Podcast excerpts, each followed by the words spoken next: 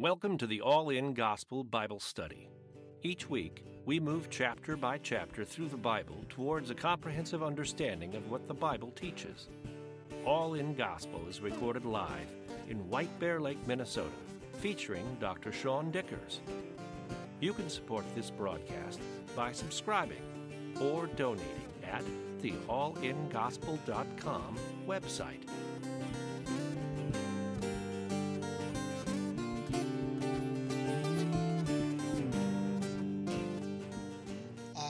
Uh, 1 Kings chapter 11, but don't go there right away. Flip back to Deuteronomy 17. We won't do a full Bible study of this, but we need this reminder in order to understand this chapter. Um, so, Deuteronomy 17, let's go left in your Bibles. Last week we saw a number of areas where Solomon ignored the commands of God. And so we saw these seeds getting planted of like, there's things he did after his work with the temple and establishing Israel that weren't necessarily things that God had commanded him to do. And they seem to even be questionably in or outside of God's rules. So one of the questions that got asked afterwards in the conversation is why didn't God do anything? Why is Solomon able to get away with these kind of things that were disobedient? but God doesn't seem to react to them. So this week we get the answer oh, God does do something about it. And there is a reaction to it. It's just in the next chapter. So before we get started, I want to remind ourselves of what God had said about kings and the kings of Israel in particular, and what they should do and what they should not do. So if you're in Deuteronomy 17, go down to verse 14. And I'm just going to read this section here and kind of jot for yourself or note for yourselves the different elements of what a king should and shouldn't do for Israel. When you come to the land which the Lord your God is giving you and possess it and dwell in it and say, I will set a king over me like all the nations that are around me, you shall surely set a king over you whom the Lord your God chooses. One from among you, your brethren, you shall set as king over you. You may not set a foreigner over you who is not your brother. In other words, there should be an Israelite king over Israel. But he shall not multiply horses for himself, nor cause the people to return to Egypt to multiply horses. For the Lord has said, You shall not return that way again. Neither shall he multiply wives for himself, lest his heart turn away, nor shall he greatly multiply silver and gold for himself. And it also shall be when he sits on the throne of his kingdom that he shall write for himself a copy of this law in a book from the one before the priests and the Levites. So the king should transcribe by hand a copy of the Torah and so they have that book with them. And it shall be with him, verse 19, and he shall read it all the days of his life, that he may learn to fear the Lord his God and be careful to observe all the words of this law and these statutes. He's supposed to do devotions. Like the king of Israel is supposed to write his own copy of the Bible and then actually read it for the rest of his life. That his heart may not be lifted above his brethren, that he may not turn aside from the commandment to the right hand or to the left that he may prolong his days in his kingdom, he and his children in the midst of Israel. That's the command given generations before Solomon ever showed up. So here we are. David has fought to have land that's called Israeli territory. He has driven out non Israelites from that land. Solomon becomes the first king to inherit that kingdom. He's not supposed to multiply horses, wives, or gold. Pride, lust, and greed the three great things that drop good men and women. Chapter 10, verse 14, specifically, he had 666 talents of gold per year, was his income rate.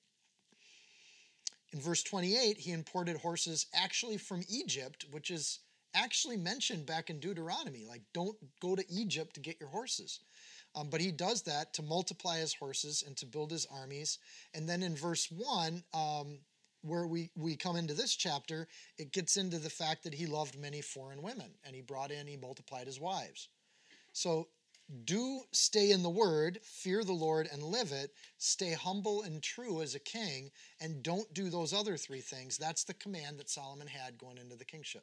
So now you can flip back to 1 Kings chapter 11 and we'll dig into the chapter, knowing that's the context that those words should be on his hip every day as a king of Israel. So he should know what those words are and what they say because he's written them out by hand.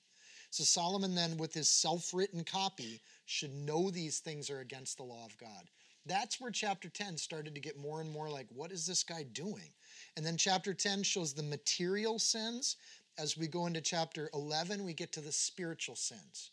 So we'll, we'll, we'll see how he further ignores God's commands, and it continues to get worse from what we saw in chapter 10 to where he's flat out fallen off the cliff by the end of this chapter. Verse 1 King Solomon loved many foreign women. The word but shouldn't be there, it's not in the Hebrew. Uh, King Solomon loved many foreign women, as well as the f- daughter of Pharaoh, women of the Moabites, Ammonites, Edomites, Sidonians, and Hittites. At least he's not racist. So he's gathered his harem from all over the world, from the nations of whom the Lord had said to the children of Israel, You shall not intermarry with them, nor they with you. Surely they will turn away your hearts after other gods. Notice we're talking about the heart now. So it's something to do with how our hearts operate. Solomon clung to these in love. This particular issue then is highlighted by the author. It's both idol worship, as the hearts go astray after idols, and it's polygamy, both of which are not good things to be doing as a child of God. It's also very public. What he's doing is displayed to everybody. As the leader of the country, if he's doing these things, who's he to say that the people shouldn't be doing these things? And that's part of the problem of leadership. If you're in leadership, you should be a role model um, of the principles that you want your people to be following. So, for all his wisdom, Solomon likes the ladies, and it gets him into some trouble. So, 15 of those wives um, are inherited from his dad. So we get this principle too that the sins of the father become the sins of the son, only the son's sins become far worse than the father's sins. That said, if you have 15 wives, what's another 985? Right? It's just, let's just keep adding them. The other piece is that Solomon clung to these in love. Um, verse 2. Um, the word love there in the Hebrew is a human love for an, a human or an object. It's not a love between a God and a a servant. So it's not the kind of agape love. And Greek actually has a much richer text for love. Greek has multiple words for love that distinguish which kinds. Uh, in the Hebrew, we don't. We kind of just have this as a human love principle. The problem with the love is that it's misplaced. So it's that his affections go into these places. So as much as he had wisdom and even intelligence that we saw in earlier chapters, he also has this thing called lust. And the, it seems like all the wisdom and intelligence in the world doesn't protect you from things that are against God's will. That becomes a problem. He's clinging to these things. Uh, if his one wife, Abishag, isn't enough for him, remember they searched the whole land for a, a person for David in his old age? And they made a real point that she didn't sleep with anyone, but she would have been inherited by Solomon when he took over the kingship. So if, if Abishag wasn't enough for Solomon, why would a thousand wives ever satisfy somebody? And that's the problem with polygamy. If one person isn't enough for you, why would a billion people then suddenly be enough? So if there's no limit to the desire, there's no value in it either. It, it cheapens all of it. And that becomes part of the problem. Verse 3, he starts to extend a good thing because love is a really good thing, but love unconstrained becomes something Satan can use to twist your heart. And that's kind of true of a lot of different things. There's nothing wrong with food, but gluttony becomes a sin because there's no constraint on the food. It's food without restraint. There's really nothing wrong with love and even a sexual relationship with a partner in marriage as God prescribed it. But if you overdose on it, it becomes a problem in your life, becomes an addiction. Same thing with money. There's nothing wrong with having money to pay the bills and being good with your resources. But when you fall in love with the money, it's a misdirected love that Satan can use to dominate your life and put you into a jail cell. So, virtually all of these things that you can go beyond the discretion or boundaries of God, and then you start to cling to them. Verse 3 he had 700 wives, princesses, and 300 concubines, a thousand in total and his wives turned his heart turned away his heart. He cared more for the ladies than he did for his king. And that becomes a problem for uh, for King Solomon. It's not the the first of these problems, eh, but he's definitely the worst that we've seen in the Bible so far. Um, pride, lust, and greed. And we've seen the pride, we've seen the power, and now we see the lust. God never shows that this is blessed. People will use this passage and say, see, polygamy is okay. But there's nothing about this passage that says this is okay. In fact, it's making the point that's quite the opposite. This is against God's will. But we have characters in the Bible that do things that are against God's will. And we're supposed to discern that. So it turns away his heart. No kidding. That's exactly what Deuteronomy 17 17 would say would happen. And this is the first step. It's not about his intellect, it's about his heart. God's yet to be proven wrong. So when he made that prophecy in Deuteronomy, he knew exactly what was going to happen here. That's, that's God's power of seeing things coming from a long way away. Also, God made us and he knows how we operate. So when God gives us principles about how to live and how to think about these things, we should pay attention because he actually designed us. If you buy a new laundry machine, you read the manual to know how to work it. And the same thing's true with the Bible. Like if you are trying to live a life, you read the manual to know how to work it. Unless you're Zach and you just know how laundry machines work. Most of us have to read some directions here and there. No matter how high or deep or beautiful the things are that the world offers, if it's beyond the constraints of what God has said, it's going to be damaging in our lives on any of those kinds of things. So, these gifts and promises that Solomon has, all this blessing that he had, wasn't big enough to constrain his passions because God was not sufficient and he wanted more. So it ends in a in, in in a bad way. Verse 4. For it was so when Solomon was old that his wives turned his hearts after other gods, and his heart was not loyal to the Lord his God, as was the heart of his father David. Now remember, David sinned a ton. It's not about sin, it's about what you love and what you pursue and what you follow. When I sin and I love my Lord, I say I'm sorry and I repent. If I sin and I love the sin more than God, I don't spend time apologizing for it. I don't know a lot of people that aren't Christians that apologize for things that they don't think are wrong. But when we love the Lord, we repent like David did. So over time, I think there's this principle of aging that over time we either turn into an old gem or we become dead wood. Because we do things and we either harden our hearts in those behaviors because we think we're right and we become dead wood, or we get refined through trials, through sanding, and we become a, a, multifaceted gem in the lives of other people. Light hits us, but it shines in a ton of different directions when it does. Light hits a piece of dead wood and it just dies. So, dead wood then is, for these two images, gems are made in the middle of pressure and endurance. That we go through life and we get better because we endure. Dead wood is created by the lack of water and roots and stability in the plant's life. And the same is true of us. We tend to set in over time. When little sins get explained away or ignored, even good intentioned little sins, they become bigger things that have a projecting ripple effect in our lives and they start to hurt the people around us. And That's why we have to be responsive to each other sometimes. His father David, Solomon, is compared to an example who is absolutely not perfect. Solomon broke, David bent, but he never broke. He always contained and retained his love for the Lord. Verse 5 says, For Solomon went after Ashtoreth, the goddess of the Sidonians, and Milcom, the abomination of the Ammonites. Um, Solomon did evil in the sight of the Lord. He did not fully follow the Lord, as did his father David. Then Solomon built a high place for Chemosh in the abomination of Moab, on the hill that is east of Jerusalem. That would be the Mount of Olives and for Moloch, the abomination of the people of Ammon. And he did likewise for all his foreign wives who burned incense and sacrificed to their gods. With the nations that were listed earlier in the chapter, those were all um, uh, polytheistic nations.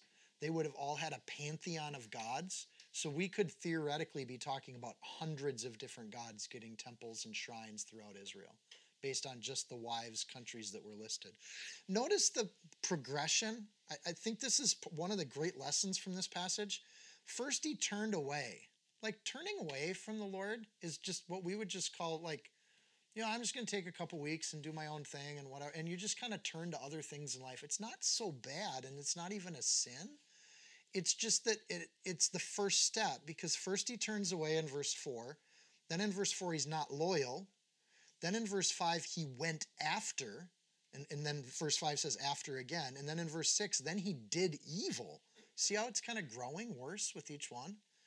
Verse 6, he did not follow. Then verse 7, he actually built a temple for. And then in verse 8, he did. he did for others. Now he's starting to actually recruit and do things for other people that would lead them into sin. That's the progressive path of sin. First, it starts with passivity about things and compromise. And then the next thing you know, as you don't correct those things, they actually grow and become bad directions. So we have sin starting by turning away and ending in actually a progressive path towards breaking God's commandments willfully and intentionally. So we have pagan gods. You know, when you see a list of pagan gods, you're going to get some geekdom from me. Um, I think it's good because when they wrote this, the readers would have known who Ashtaroth was. Praise the Lord, we don't even know who this is anymore. Like the, the worship of Astarte is just not a popular religion anymore. And I think that's the the fact that many of those battles have been won by the Lord our God. So some of these older gods that we don't recognize, they're gone. Or are they? Dum dum bum. That's where the music could kick in right there. Are they gone? Really? Do we still worship Ashtaroth? And I'm going to argue we kind of do. These gods are the same gods. They've been the same tricks, and they haven't really changed. Um, so Solomon's bringing these wives in. They worship other gods. Then he eventually starts building them temples so they can worship their gods their way. That's what you call permissiveness. Or a nation that says we're going to allow this kind of behavior because we don't want to tell people no. And that's kind of what's going on. So the knowledge of God doesn't save Solomon from sin, but Solomon seems to be affected more by the sin than the other way around. And that's kind of why Christians have to guard their hearts. That's why we see that command throughout the Bible. We're supposed to protect and guard after what we love and what we adore. It's easily drawn away. So we see here that there are, verse 5, abominations, and verse 6, actual evils.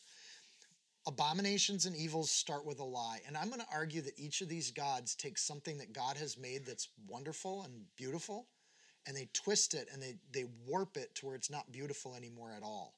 It becomes a human religion. So, Ashtoreth, or in some ancient records, Astarte, is the goddess of fertility or sex. Actually, take fertility out of there, kind of. It's more about just the worship of sex. So, that idea of having sex with whoever you want, whenever you want, the worship is primarily practiced by Sidonians, who are sailors. So, think about when a sailor comes into port, what's one of the first things on their mind, right? And that's why in port cities you'd often have temples of the of Ashtaroth from the Sidonians, and they were essentially brothels. They were places that sailors could go and and and and have sex without responsibility because they're going to get on a ship and go somewhere. They don't want to have homes. They were sex cults and they were built up that way. It was kind of R rated tonight. Sorry about that. Um, later, Ashtaroth gets adapted by the Aramaics.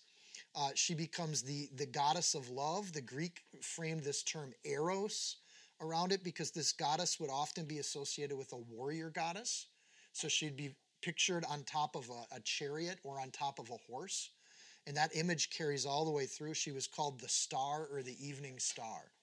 Um, later on, images of Ashtoreth would have a naked young lady riding on top of a horse, which got guys really excited when they saw that outside the building. So it was a way to draw people into this kind of behavior. The writer distorts the word here a little bit, and instead of Ashtarte says Ashtoreth, making the word rhyme with the word shame.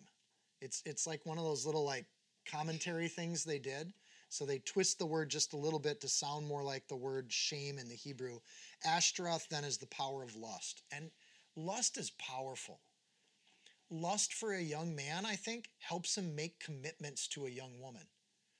Lust for a young woman helps her to accept a young man into her life as part of that relationship. It is what draws young people together, and it's an extremely powerful force. Science shows that it's actually wired into the enzymes um, that pump through our bodies at certain ages. That attraction to the opposite sex is something that's a gift. Some people have more of it, some have it less, but it is undeniably a powerful force in our life. So when you see an Ashtaroth pole, or when that's referenced in the Bible, they would have statues of a naked woman out in the woods, and they would have parties around that statue of a certain kind. So the idea was free love. They'd be out in these woods or groves, and they would have sex with whoever they want. And then you say, well, has that really disappeared? And you look around America today and around the world today, those groups of people are out there. And it is absolutely what they worship. It's what they spend their weeks thinking about and what they look forward to on the weekends. The problem with that is when you have no restraint in that area of your life, you've taken something that God's given to people that should powerfully draw them towards marriages, and it turns it into something that's destructive because it turns sex into something cheap and not valuable. And that's horrible. That's a twisting of it that's just rotten. So you have this wonderful God given joy that we should have in our life that builds trust.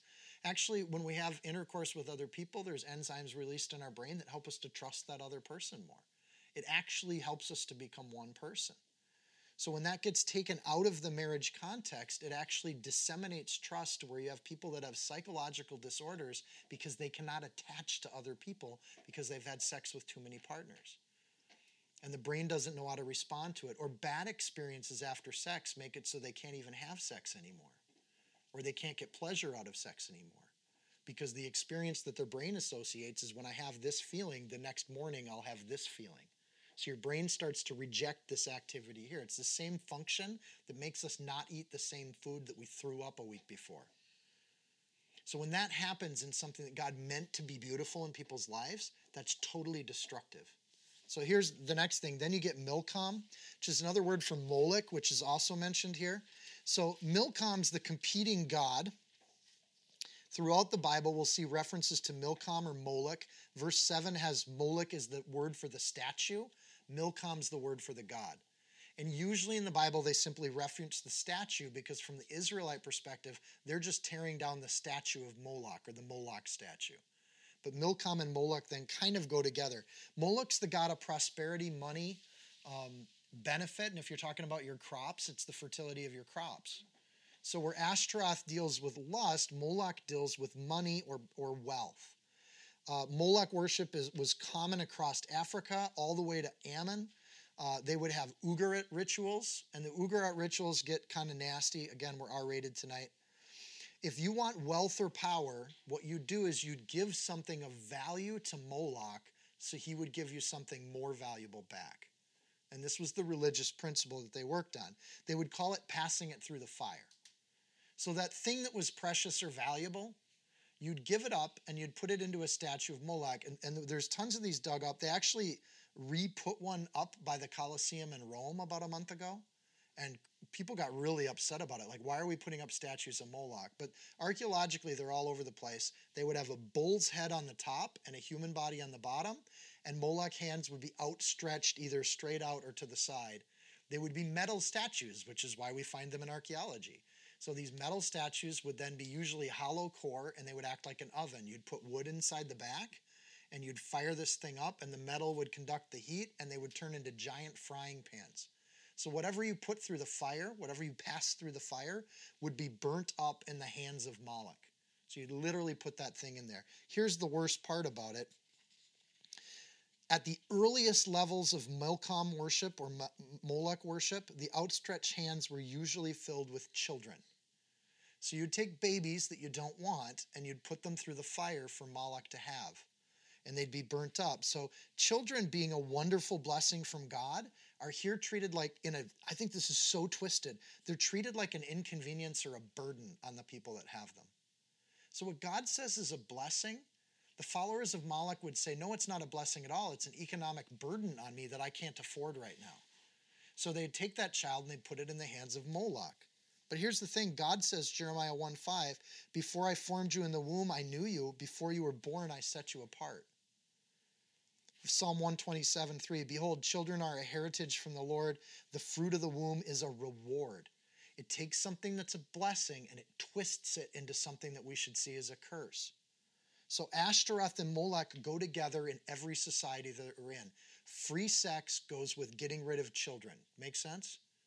If you're going to have sex whenever you want, you're going to have children you don't want and you're not ready for, and they're not being had within a marriage relationship. Suddenly you've got a crisis for the young lady that's pregnant because she's got to decide between economic wealth and benefit for herself or the life of the child. This is a tragedy when this happens, but the tragedy starts with Ashtaroth worship, not with the Moloch worship. So if you want to hit it at its core, the trade of sex without responsibility comes children, which are a responsibility, being born out of a situation where people are ready to take on the responsibility. It's a it's a crisis that's happened throughout human history when people fall away from the Lord God Almighty. They run into this situation. That unrestrained sexual freedom comes with unloved and unwanted babies. Then you look around and, wow, we don't have Moloch anymore. Moloch's been gone for centuries. We've successfully beat Moloch worship, or have we? Or is this something that still is destructive to a society in the same way that it was to Solomon? This is going to be a problem and a sin for Israel for centuries to come, and it starts right here. Ezekiel uh, accuses all of Israel for you took your sons and daughters whom you bore to me and you sacrificed them. You slaughtered my children. It's a curse to the nation of Israel that God says he abhors this behavior. Our verses call it an aberration, an abomination, and evil itself. Let me just give you a stat. Since 1973 in the United States, we've killed 30, 63 million babies. 63 million babies have been killed by our country. So before we get mad at Solomon, we got an increase in free sex and we have an increase in abortions. California just passed a law this week that does not allow authorities to check into an infant that dies up to three months after birth, which means a parent can kill their child up to three months after birth with no threat of being sought out or, or looked into by the police. It allows parents to kill their children or pass them through the fire. Verse 6 Solomon did evil. I, we don't even need to read into that. This is evil. And what Solomon's doing here by allowing it as a king, but not only that, participating in it later, boy, when you got a thousand wives, maybe you don't want all those kids. So you give up something that you see as valuable, that has life in it. You give it to Moloch so that you can pray for more success. Did Solomon have success? Yeah, he had a lot of money. And the confusion here is instead of seeing what God's blessed him with, he starts thinking Moloch blessed him with those things. It's terrifying how small of a shift this is in thinking and how it still fits. It doesn't say he served, but he did allow them to do it, and allowing people to do it was still evil. It is not getting the abortion that's necessarily the evil, it's allowing the abortions that's evil. So, if you wanted to get into political discussions, you can, but at least you know that where I'm coming from is this definition right here that doing this sort of thing is not good. And we shouldn't be a part of it, but we should also be part of solving the problem right? So, one of the issues with uh, um, sex outside of marriage within the church is almost identical to sex outside of marriage outside the church. So, if the church is going to suddenly have a high ground on abortion, we should probably have a high ground on our sexual restraint in the same way. Or we're being hypocrites because we're allowing the worship of one and not allowing the worship of the other. Well, Solomon was at least not a hypocrite. He didn't do one without the other. Then you get Chemosh Chemosh is just ugly. Chemosh is the destroyer, the fish god. We talked about him when we did Jonah, right? Chemosh is nasty because Chemosh isn't about convenience. Chemosh is just straight power. So where Ashtaroth is sex, Milcom or, or Molech is greed, Chemosh is power, and Chemosh is directly an enemy of Yahweh. If you read the Mesha Stele, which is a Moabite archaeological find, Chemosh actually brags about how he defeated Yahweh and how he is dominant over Yahweh. And one of the ways that Chemosh would show dominance over people is Chemosh would take adult human sacrifices. Molech did babies, Chemosh took the grown adult and you'd kill people to sacrifice to him. They were baked in the heat, they were tortured, they were bled. Chemosh worship creates an entire cult of inventing new ways to torture people so that you don't just kill them, you kill them with as much pain as possible to show dominion over those people. Chemosh worship. So we just read over these things. But the people that wrote this assumed that you would know who Chemosh was because he was a persistent enemy of God's people. See, uh, at least we don't worship Chemosh today when powerful people use weaker people as a form of domination and abuse gets celebrated and humans are objectified and there's one rule for this group of people and another rule for these groups of people and you've started to segregate your society into those that make the rules and those that obey the rules you're in the middle of chemosh worship or chemosh style worship. If you think you can destroy the life of another for the benefit of you that's chemosh worship do we see that around today? I think we see a lot of that today. In fact, that's one of the chief political issues we see today is the human beings are going right back into Ashtaroth worship, Moloch worship, and Chemosh worship. We've just changed the names, and Satan is perfectly okay with changing the names as long as people are destroyed, as long as lives are ruined. as long as people can't get ahead, they can work their whole lives and never get on top of things, they're being dominated, they're being oppressed. And God hates this sort of thing. That we should be angry at sin is a good thing. And I hope we are. I hope as God's people, we're angry at this stuff when we see it. But we don't hate the person, we hate the God they're serving. We don't destroy the people. We try to pull the people out of that worship and into the worship of a true and living God. But it's a twisted thing. Order, peace, organization, government, these are good things. God's ordained government. God's shown a peaceful way to live. He set up a civic code for the people of Israel. It's not a bad thing to have power.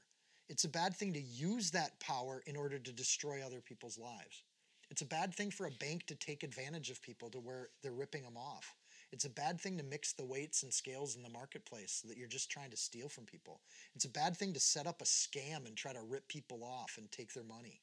These are evil things for God's people. For they do evil and abuse the power that they have. Jeremiah 23 10. It's one of the things Israel gets accused of. They abuse power. Pride, lust, greed.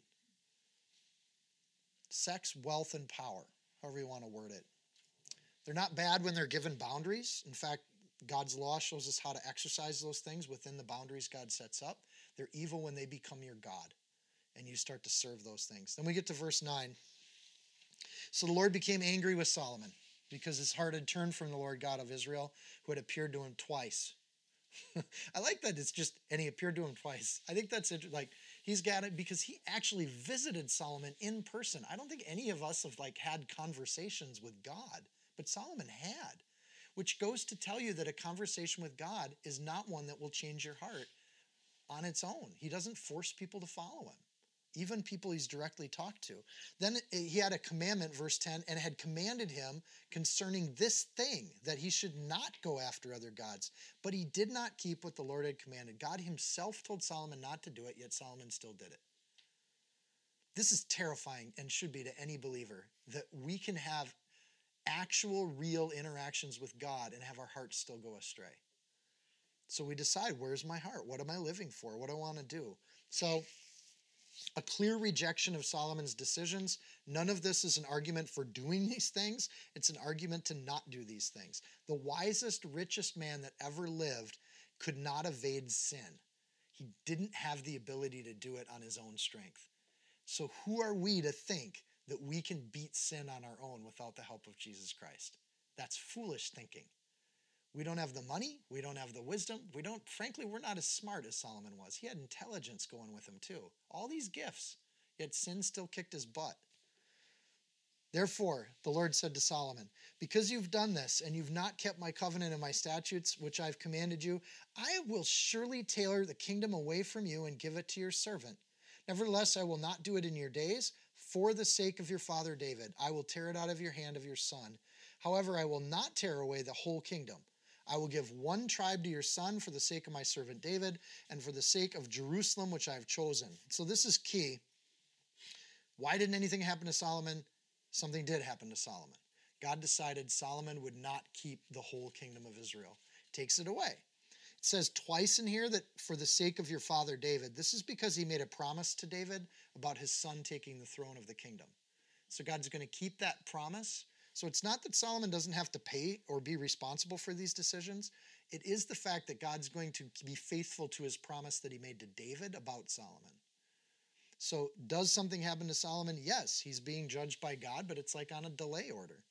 So authority in this case comes with responsibility. This is why like people get paid more when they're managers. Solomon had taken on responsibility, so he's accountable to his decisions when he does that. People want the authority, but they don't always want the responsibility. And it's a, it's one of those things Solomon I think was happy to have the authority, but I'm sure that he's not happy with the fact that God came and said this to him. Seven letters to pastors in the Bible all of them have to do with keeping the church peaceful and keeping koinonia in the church so people can come there for rest. Like you can read Timothy, Titus, read the pastoral letters. The idea of the shepherd or the person responsible is that you keep the peace. So when you got Chemosh worship in your country and you're doing nothing about it, Solomon's failed in his responsibilities. This was his business to keep that going. Solomon should have been diligent to keep God's people free from these kinds of sins. Should have been active in it. So God spares him some of that for the sake of David, um, and he moves on. That's a great principle. That means that if God loves somebody, he cannot exert the punishment on even a sinner if he chooses not to. This is fascinating. So catch me on this. So the idea that God approved and loved Jesus means that God can then not choose to punish people as for the sake of somebody else. So there's a principle here that's a, fascinating idea, I think at least. We'll talk about it later. If Jesus is greater than David, then the forgiveness that God can offer from that could theoretically be much greater than that. God could forgive anything he wants if he wants to. So God's faithfulness is proven in this situation, which creates an evidential situation that God can choose to hold back on punishment. Frankly, you've got a lot of sinners walking the earth right now that are due a punishment that's not being exerted on them as we speak. So God's waiting. Why is he waiting? Well, for the sake that everyone should come to the kingdom of God. So, for the, the hope of people coming towards the kingdom, God waylays his judgment on people. And so he's doing that here for one of the first times, really. And we see this idea that salvation then can be waited on for hopes that maybe Solomon would repent. Because Solomon could repent, and we, we see evidence of that, but not in this book. Likewise, the kingdom then is offered, and uh, the rewards that are given are based on the faithful actions that come forward. So, based on the faithful actions of Jesus, based on his death and sacrifice on the cross, based on the fact that God approved that sacrifice and accepted it, we can then have those promises that are set out for us. He made promises through Jesus Christ that we can be the beneficiaries of. Luke 6:35. Love your enemies, do good and lend hoping for nothing in return, and your reward will be great, and you will be the sons of the most high. So, in the sense that we try to obey and follow Jesus and become obedient to Jesus, we can then be the beneficiary of God's mercy or lay of his grace, based on how God chooses to do it. He's going to give one tribe to, to Solomon, and there's going to be 10 tribes that take off. Now, if you're a good math person, you realize that's the number 11. So, where's tribe number 12 in that picture? Tribe number 12 is Judah because Solomon would be the head of the tribe of Judah, and that's not necessarily a tribe that's given to him, it's one he's already the head tribe of it. So Judah and Benjamin become the southern kingdom, the other 10 tribes become the northern kingdom. Another aspect of this rest that God's giving to Solomon, this patience that he's having, uh, is that enemies are going to pop up that maybe wouldn't have popped up if he didn't go into sin, or at least that's the implication of the chapter. Now, the Lord raised up an adversary against Solomon, Hadad the Edomite, and he was a descendant of the king of Edom. For it happened when David was in Edom, and Joab, the commander of the army, had gone up to bury the slain after he'd killed every male in Edom. So the seeds of this consequence for Solomon are put into place years before Solomon's ever born. And I think that's important to know that God's orchestrating history in a very powerful way. Verse 16 Because for six months Joab remained there with all Israel until he had cut down every male in Edom. Nothing commanded Joab to do that. So, back when we were studying this, the killing every male in the country, that's something that they were supposed to just drive them out. But this seems like an extreme situation. So, what that did, verse 17, Hadad fled to Egypt he and a certain Edomites of his father's servants with him, Hadad was still a little child. So he escapes this. And then they arose from Midian and came to Paran, and they took men with them from Paran and came to Egypt, to Pharaoh, king of Egypt, who gave him a house and appointed food for him and gave him land. So as Joab and David carry out this kind of crushing punishment on the Edomites, one of them gets away. And from this passage, it's almost like God allowed that to happen. And so he gets housing. In the ancient world, when a group of people came into your country, there were so few people on the planet at this time. Egypt had land to spare. And we saw this with Joseph. Remember, Joseph came with his household, and Pharaoh said, Well, you can have this land over here, just work it. And from the leader's perspective in the ancient world, that's just more tax money coming in. So having a group of competent people walk into your country with leadership and organization great, you can work over here. I'll take some of your crops. And from Pharaoh's perspective, this is a really good deal. And so he has workers, he has a crew, he does this. Notice here that the that Egypt again is the shelterer of the enemy. This is Egypt has been this thing where they weren't supposed to go back to Egypt. Egypt was an image of the world, and it has been so. But the world grooms Hadad to be an enemy of Israel. So he's raised there. He grows into adulthood there. And now, um, of course, he becomes an enemy, an adversary. Literally in the Hebrew, the word Satan, an adversary. 1 Kings 5 4. Solomon could say that there was no adversary back in 1 Kings 5 4. He can't say that there's not an adversary at the end of his life. Adversaries pop up. Verse 19 Hadad found great favor in the sight of Pharaoh, so that he gave him his wife, the sister of his own wife, that is Queen Tahpenes. So he actually marries into the family. And then the sister of Tahpenes bore him Genubath, his son, and Tahpenes weaned in Pharaoh's house, and Genubath was in Pharaoh's household among the sons of Pharaoh. So when Hadad heard in Egypt that David rested with his fathers, that Joab, the commander of the army, was dead, Hadad said to Pharaoh, Let me depart that I might go to my own country. Hadad waits until the people that enforced God's law were gone. He waited for compromise. He waited for Solomon. So there's this lingering vendetta. This, frankly, would make great historical fiction. He's just seething, waiting for his chance to go back and get back at the Israelites, but he waits for the strong men to leave. If you want to take a strong man's house, you got to take out the strong man. So that image that he's just waiting for David to be gone, and when David's gone, and Joab, by the way, let's not forget him, you don't mess with those two. They are no nonsense people. But Solomon, he'll entertain other kinds of people. So Pharaoh said to him, What have you lacked with me that suddenly you seek to go to your own country? So he answered, Nothing. But do let me go away. You've been awesome, Pharaoh. It's been great staying with you, but I got a mission, and that is to hurt the people of God. So that Edomite threat could have been waylaid. Maybe if Solomon was faithful, or at least if Solomon had a line that you didn't cross, people wouldn't try to cross it. So Solomon would have been on his guard. He was supposed to guard his hope, be sober, be vigilant, because your adversary, the devil, walks about like a roaring lion, seeking who may be devoured. If your faith is guarded, you put off half the trials the enemy has to throw at you. If you're faithful in the things you're doing, many of the battles that other Christians are fighting, you'll just find you're not fighting them because you're on guard. You've got your guard up. Solomon lets his guard down, and there's people waiting to pounce when that happens. And these people have just been kept in the wings through all of David and, and Joab's time.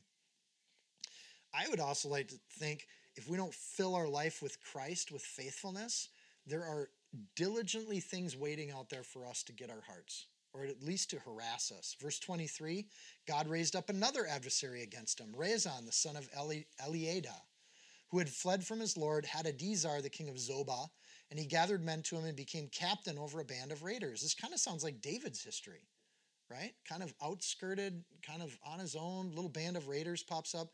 When David killed those of Zobah, and they went to Damascus and dwelt there, and they reigned in Damascus. They actually took over a little territorial land. When he was an adversary of Israel all the days of Solomon, besides the trouble that Hadad caused, and he abhorred Israel, and he reigned over Syria. So You've got um, Hadad coming from the south, raiding towns, villages, causing problems. You've got Rezon coming from the north. Literally, this is the, the same parts of the world that Israel struggle with today. They have Hamas in the, lor- the north and they have the PLO in the south. Continually an ongoing harassment of Israel. Today, they throw little rockets over on a daily basis. Um, but those raiders of the north and south, kind of annoying populations of people, they're not a threat to the country, but they cause death and destruction whenever they can. So, two enemies coming at Solomon's kingdom. He's got a third one from the inside, verse 26. Solomon's servant Jeroboam, the son of Nebat. This is kind of, I think the first two are like annoyances from the outside are a little easier to put off. But when you got that kind of betrayal from the inside, that's a lot harder to deal with, causes a lot more damage. Jeroboam the son of Nebat, an Ephraimite from Zereda, whose mother's name was Zeruah, a widow who rebelled against the king. Uh, so, a couple clues here. First, this is an Ephraimite. We know Ephraim has had problems with Judah. There's been a rivalry there for a long time. And this is what it caused him to rebel against the king. Uh, so, we get a story on this one. I like that. Um, this is what eventually splits the nation. This is important because as we move through kings, we're going to see that the nation splits in the next generation. So as soon as Solomon dies, there's a, a, a break, and this is where the break starts. Um, it, frankly, it started with Solomon not tending to the things of God. And then the end result is we see this split. The Ephraimites, then, all the way back to Judah, are persistent complainers. They're a prominent, wealthy tribe. They've got great territory. The tabernacle actually was in Ephraim at Shiloh before David of Judah moved it to Jerusalem to come into Judah territory. They used to be the place everybody would go on a pilgrimage, and now they're not.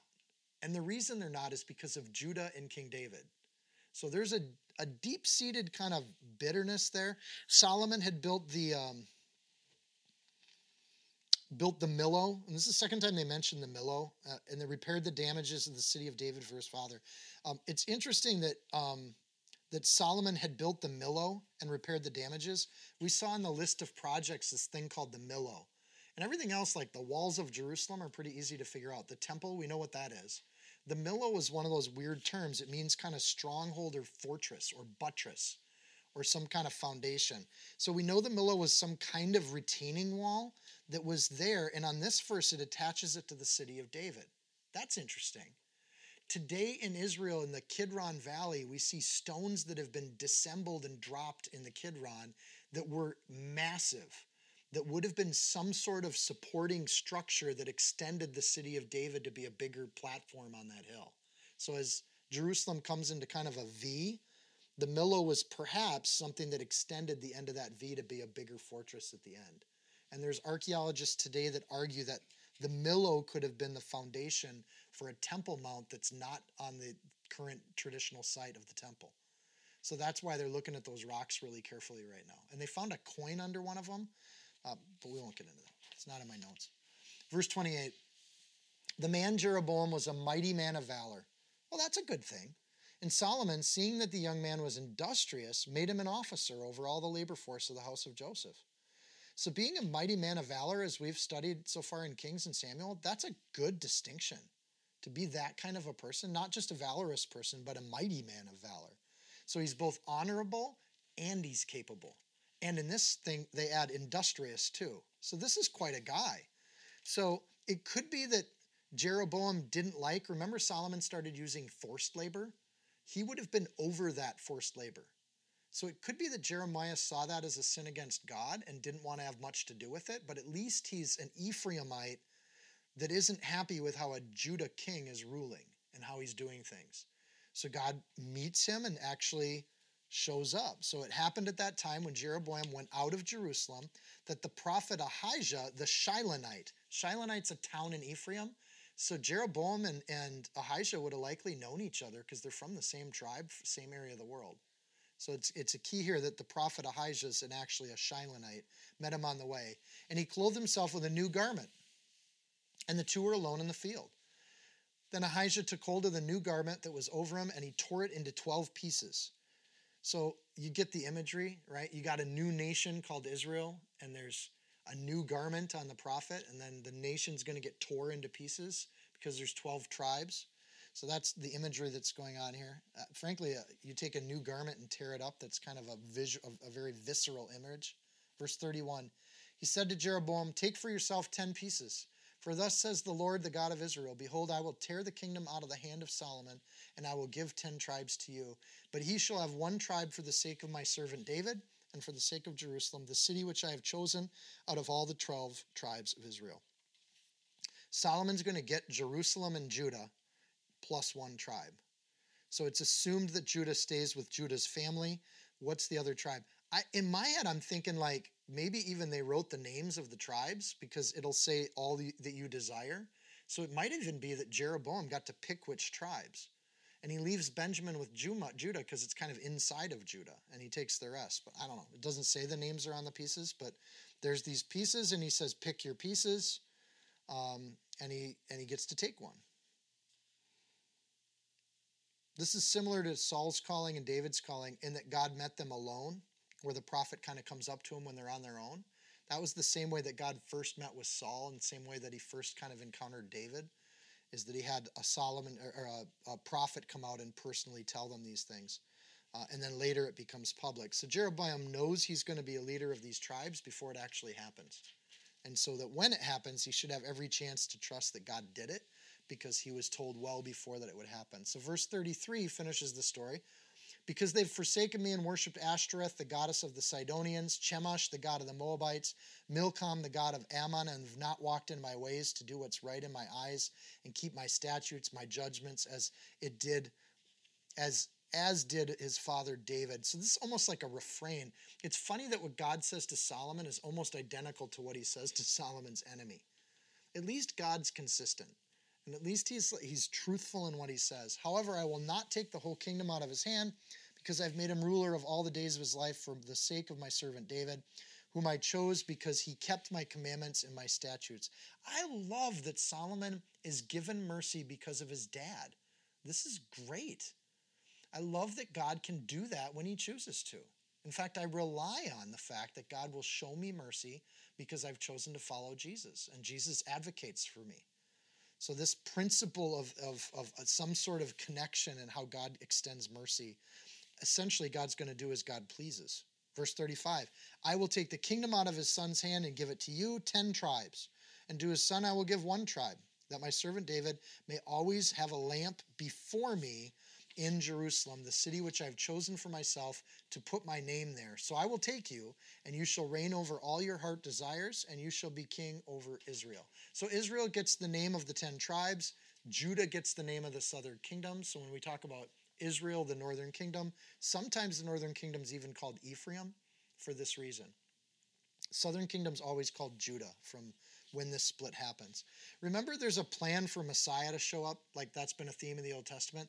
I love verse 36 as it really says this idea of there's a reason he can't totally take things away from Solomon, and that's because he's got a plan of salvation that's going to come through David's line. So to keep that promise, he's not going to fully take it away. So sometimes God's doing things or working things out for good, even in the cases of this kind of discipline. And that idea that there would be a lamp before me in Jerusalem, this city, Jerusalem, is the place that he's chosen for himself. That's interesting. He doesn't say he's chosen it for a Messiah. He says, I have chosen for myself to put my name there. So it's almost like I'm going to show up, and this is where I care to show up, and it needs to be the people of God that are in this place for a certain amount of time. So there's a plan that's in place, and God's going to keep that plan in place despite what the enemy wants to do.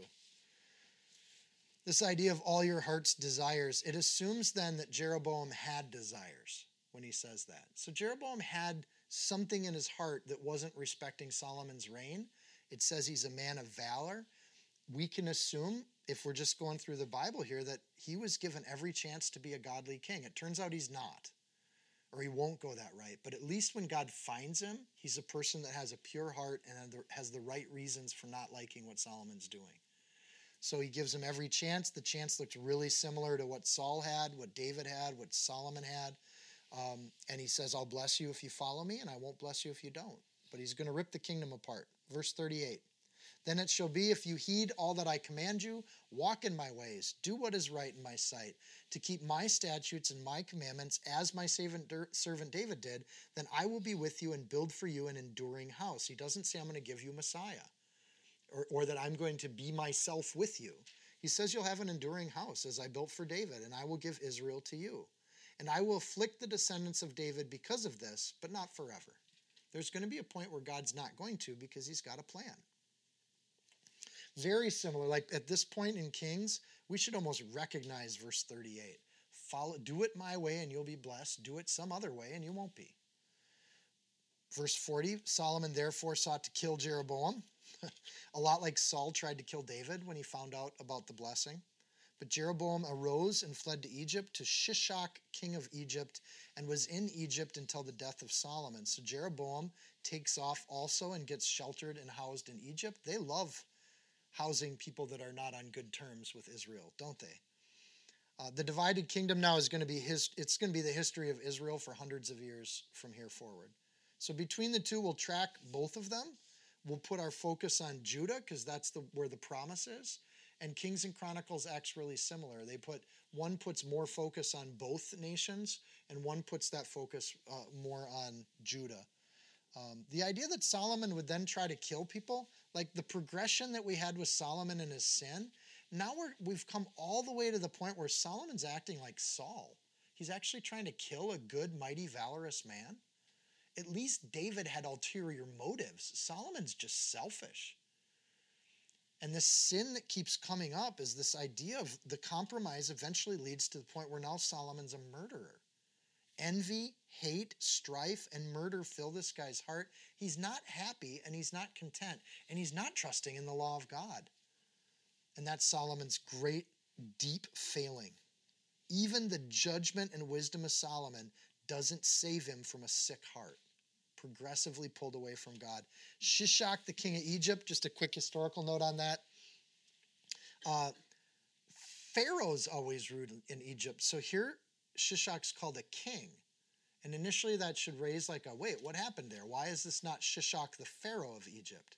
And the reason for that is that Pharaoh's the government of Egypt had dissembled at this point in history, and they started having kings instead of pharaohs. Um, so in 1 Kings 14, we're going to see Shishak actually works with Jeroboam, invades Israel, and they're going to steal all the gold from those shields that Solomon made. They're all going to go back to Egypt. Which means a lot of that gold was stuff they took out of Egypt that had been repurposed and set up. And Egypt's going to get everything back that God had given to the Israelites. In other words, though things will be made even. Raiders of the Lost Ark, the movie, references Shishak because it's at that time when Shishak invades that he takes all the gold products and the, the articles of the temple with him.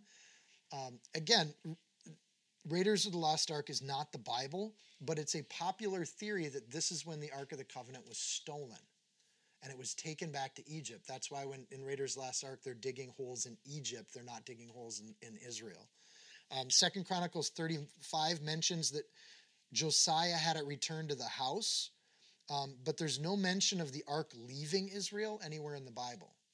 So, how did then Josiah return it to the house when there's no mention of it ever leaving the house? So, the only mention you have is this thing where Shishak is the one that takes all the gold implements of the temple and hauls them out. The New Testament, when it references the ark, almost always references Noah's ark. So by the time we hit the New Testament or the first century, um, there's really no more mention of the ark after this, after this time with Shishak. Um, the only other mention that's made is when you see the ark as the actual ark in the heavenly heavens, when you get to the book of Revelation. Then the temple of God was opened in heaven, and the ark of his covenant was seen in his temple, and there were lightings, noises, thunderings, and an earthquake and a great hail. So at the end of days, the ark reappears. So right now we have a, a an ark then that biblically kind of gets lost. Rehoboam partnering with Shishak is part of how that ark becomes lost in biblical history. Um, Roman historian Josephus record, records this army that comes as a 400,000 soldier army. So all these references of Shishak kind of partnering and helping with these rebellions of Egypt creates a pretty massive army. And then you get to verse 41, and we see Solomon pass away. Now, the rest of the acts of Solomon and all that he did and his wisdom, are they not written in the book of the Acts of Solomon? I don't know because I don't have the book of the Acts of Solomon. This is in the heavenly libraries, which we will be raiding when we get there. And we can find out all about it, but God didn't put that book in the Bible because it's not what we need to hear. So there are histories that we don't have and that are referenced here. Uh, the period that Solomon reigned in Jerusalem over all of Israel was 40 years. I, I, they could put the word only in there. That means that Solomon only lived to 60. He didn't he wasn't really that old when he died. Didn't God promise him old life?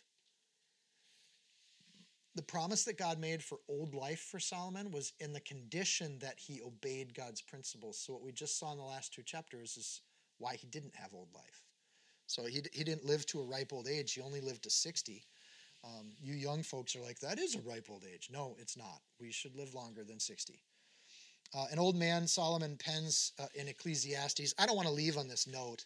Uh, then Solomon rested with his father, or at that period, Solomon reigned in Jerusalem over Israel for 40 years. Then Solomon rested with his fathers. That's a way to say he died. And was buried in the city of David, his father, and Rehoboam, his son, reigned in his place. Transition of power, Solomon's dead really not even like you saw David die. It took us three chapters to kill off David, right? Because there was poems and songs and prayers. and a celebration of a life well lived.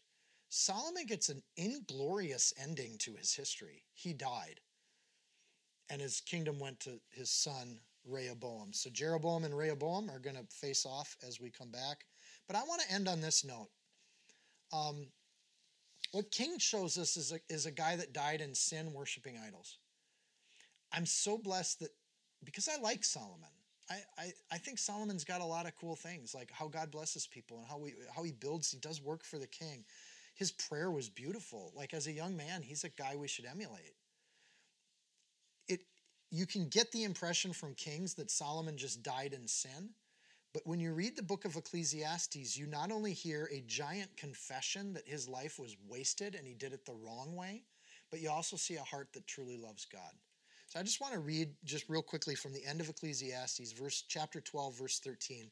Let us hear the conclusion of the whole matter. Fear God and keep his commandments, for this is man's all. For God will bring every work into judgment, including your Chemosh temples, including every secret thing, whether good or evil. It's not clear from Kings if he is repentant or regretful of all these sins. It is crystal clear in Ecclesiastes that he was repentant and wished he had done his life differently. And I think that's a, a, thing that we need to recognize that God looks inside the heart, even after a lifetime of all these things, and he looks for a heart that will return to him.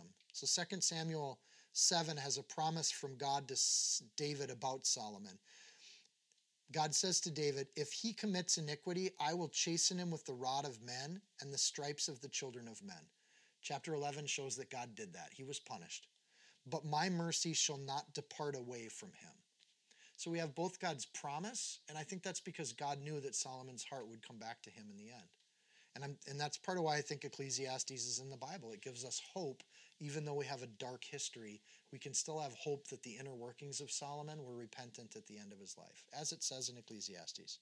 I think privately, he was brought home to be with his Maker. When we get to heaven, we'll be able to hang out and talk with Solomon. And God spent his attentions on Solomon because he knew in the end Solomon would give us a great example of a wasted life, right? And he spent his attentions on Solomon because he knew Solomon's heart would return to him in the end. When we have sinners in our life, people that we know that are living in sin, don't give up on them.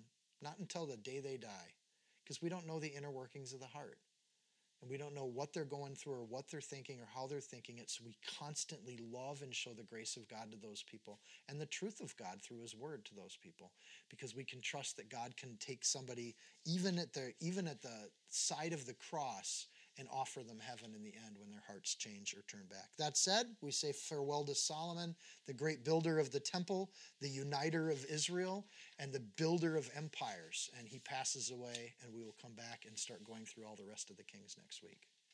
Let's pray. Dear Lord, we thank you for your word, and we thank you for Solomon. Uh, Lord, we have and want nothing to do with the idols that this world creates. We want nothing to do with the false gods, Lord. We want the true God that gives the living water. Lord, we thank you for Solomon's bad example because we can learn as much from a bad example as we can from a good one. Uh, so, Lord, we know that um, your mercy endures through generations. Lord, your mercy is extended to us because of your Son, Jesus Christ. And we thank you so much for that. Uh, you're a marvelous God, and, and to the depths that we can't even understand you have woven through history uh, the seeds of our discipline, but also the seeds of our mercy. So, Lord, we pray that we can be obedient to you, that each person in this room can offer their lives to you as a living sacrifice. We can give to you what we have, Lord, because we know that you are faithful and just to forgive. Uh, we know that you know our hearts, every most secret, innermost part. We know that you can read us inside and out. So we hide nothing from you, Lord. We put it all on the altar and we give it to you. Jesus' name.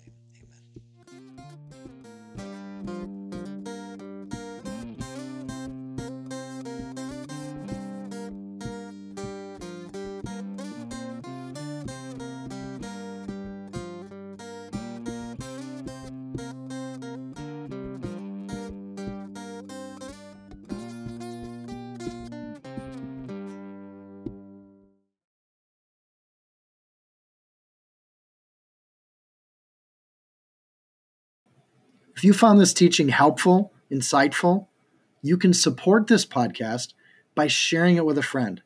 screenshot it, tag it, post it on your social media.